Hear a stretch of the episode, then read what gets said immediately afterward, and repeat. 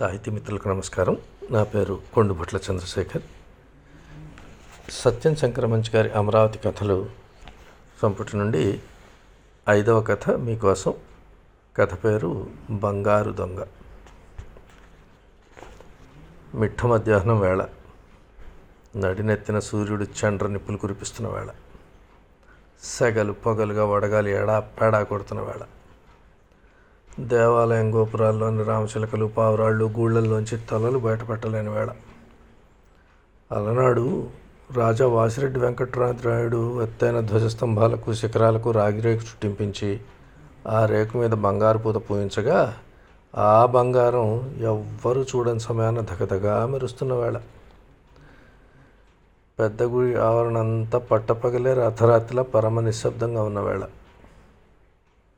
పంచాయతీ బోర్డులో పనిచేసే జానకి రామయ్య మొలల వ్యాధితో బాధపడుతూ చుర్రు అనే ఎండను లెక్క చేయకుండా చెంబట్టుకొని పరుగెత్తున్నాడు.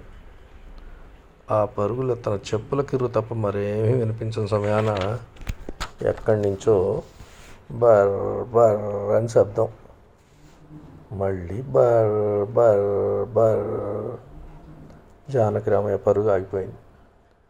ఇంకా బర్ బర్ బర్ బర్. తలెత్తి పైకి చూశాడు. చేతనున్న చెంబు టాంగన కింద పడిపోయింది. ఓ నల్లటి జీపు తలవాడు ధ్వజస్తంభానికి ఊదిన బంగారం మీద మెరుగు కాగితంతో రుద్దుతున్నాడు. బర్ బర్ బర్. గుండె లవిసిపోయాయి జానకరామయ్యకి రే అని కేకవైపోతే గొంతు అరుచుకుపోయి మాట రాలేదు. కింద పడ్డ చెంబు సంగతి మర్చిపోయి ఒక్క పరుగున వివిజ పూజారి వీధిలోకి వచ్చి పడ్డాడు. గుళ్ళో దొంగ ధ్వజస్తంభానికి మెరుక్కాయతో రుచుతున్నాడు ఊగుర్చుకుంటూ చెప్పాడు. జనం అంతా ఇళ్ళల్లోంచి వచ్చారు. పూజారులు పాలేళ్ళు చిన్న పెద్ద తోసుకొచ్చారు.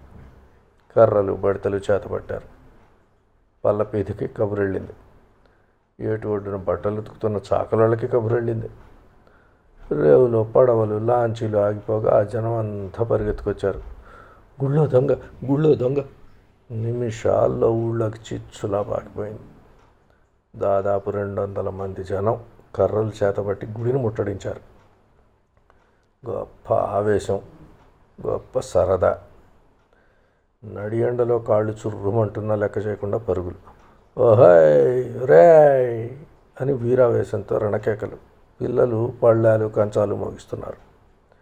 పెద్ద గుడి ఆవరణ అంతా అరుపులతో కేకలతో నిండిపోయింది. ఈ అలజడికి దొంగ ధ్వజస్తంభం దిగిపోయాడు. రెండో ప్రాకారం తలుపులు తీశారు. దొంగ పారిపోకుండా రెండో ప్రాకారంలోని చిన్న గుళ్ళన్నీ వెతకాలన్నారు. జట్లు జట్లుగా విడిపోయారు. రెండు ముఖ ద్వారాల దగ్గర రెండు జట్లు. కృష్ణ వైపు ప్రహరీ గోడ దాటి పారిపోకుండా అక్కడ ఒక జట్టు. పున్నాగ చెట్ల దగ్గర ఇంకొక జట్టు. మారేడు చెట్లపై మరో జట్టు. గన్నేరు చెట్ల గుబుర్ల దగ్గర వేరే జట్టు. పెద్ద జట్టు ప్రహరీలోని చిన్న గుళ్ళన్నీ వెతుకుతోంది. ప్రతి చిన్న గుడి ముందు ఆగి పళ్ళాలు కంచాలు మోగిస్తూ రే రారా బయటికి అని కేకలు. గుళ్ళోపలికి వెళ్ళి చూసొచ్చి కాలభైరవుడి గుళ్ళో లేడు. కుమారస్వామి గుళ్ళో లేడు. చండేశ్వరుడి గుళ్ళో లేడు అని అరిస్తే ఎప్పటికప్పుడు వార్తలు అందించటాలు రెండో ప్రాకారం అంతా గాలించారు దొంగ దొరకలేదు. పదండి పై ప్రాకారానికి. హే హోయ్ అరుపుల కేకలతో జనం అంతా పై ప్రాకారానికి వచ్చారు. ప్రతి చిన్న గుడి గాలించారు. ప్రతి రాయి వెనక వెతికారు. ప్రతి మూల చూశారు. ప్రతి గుబురు కదలేశారు. ఎట్టకేలకు వినాయకుడి గుడిలో విగ్రహం చాటును దాక్కున్న దొంగని పట్టారు. పట్టి పట్టడంతో నల్లగా చింతముద్దులో ఉన్న దొంగని జుట్టు పట్టుకుని బయటికి లాగారు. చెళ్ళు చెళ్ళమని చెంపలు బాలగొట్టారు ఫెడి ఫెడి మందన్నారు. నరాలు విరగదీశారు. వెన్ను పగిలెట్టు కుమ్మారు. మెట్ల మించి జరా జరా ఈడ్చుకొచ్చి జమ్మి చెట్టుకి మోకుతో కట్టేశారు. ఊరు ఊరంతా కదిలొచ్చింది దొంగని చుట్టానికి ఆడవాళ్ళు పిల్లల్ని చంకనేసుకు పరిగెత్తుకొచ్చారు. ఏలుగు బంటిలా ఉన్నాడు దొంగ. పంది కుక్కలో ఉన్నాడు దొంగ. ఒక్క పలుకు లేదు ఒక్క మాట లేదు. ఒళ్ళంతా గీరుకుపోయి నెత్తురు ఓడుతుంటే కళ్ళు అప్పగించి చూస్తున్నాడు దొంగ. వచ్చిన ప్రతి వాడు దొంగని కొడుతున్నాడు. చిన్న పిల్లలు సైతం సరదాకెళ్ళి తన్నొస్తున్నారు. తిట్టని ఆడది లేదు. ఉమ్మయ్యని మనిషి లేడు. ఊరి పెద్దలు వచ్చారు భూషయ్య రామయ్య అవధానులు మొదలైన వారు. గుళ్ళో దొంగతనం చేస్తూ ఉంటారు. కొడక మూకుతో చెళ్ళు చెళ్ళుమని కొడుతూ తిట్టాడు భూషయ్య దొంగ వంటి మీద కరుళ్ళు తేలాయి. దేవుడు సొమ్ము తింటే కుక్క వైపుడతావురా అంటూ అవధానులు గారు మొహం మీద గుద్దాడు. దొంగ భాళ్ళు నెత్తురు కక్కాడు. చస్తాడు నా యాలు అంటూ రామయ్య కుక్క కర్ర కుర్ర కర్రతో దొంగ మెణకల మీద కొట్టాడు.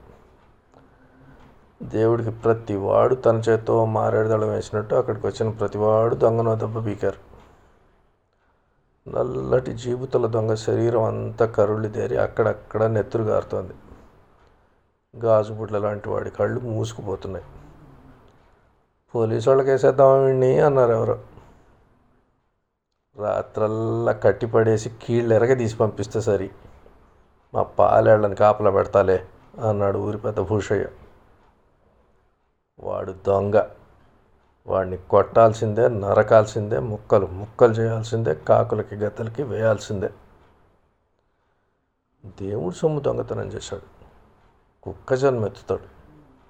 పందిగా పుడతాడు. తిట్టుకుంటూ జనం అంతా వెళ్ళిపోయారు.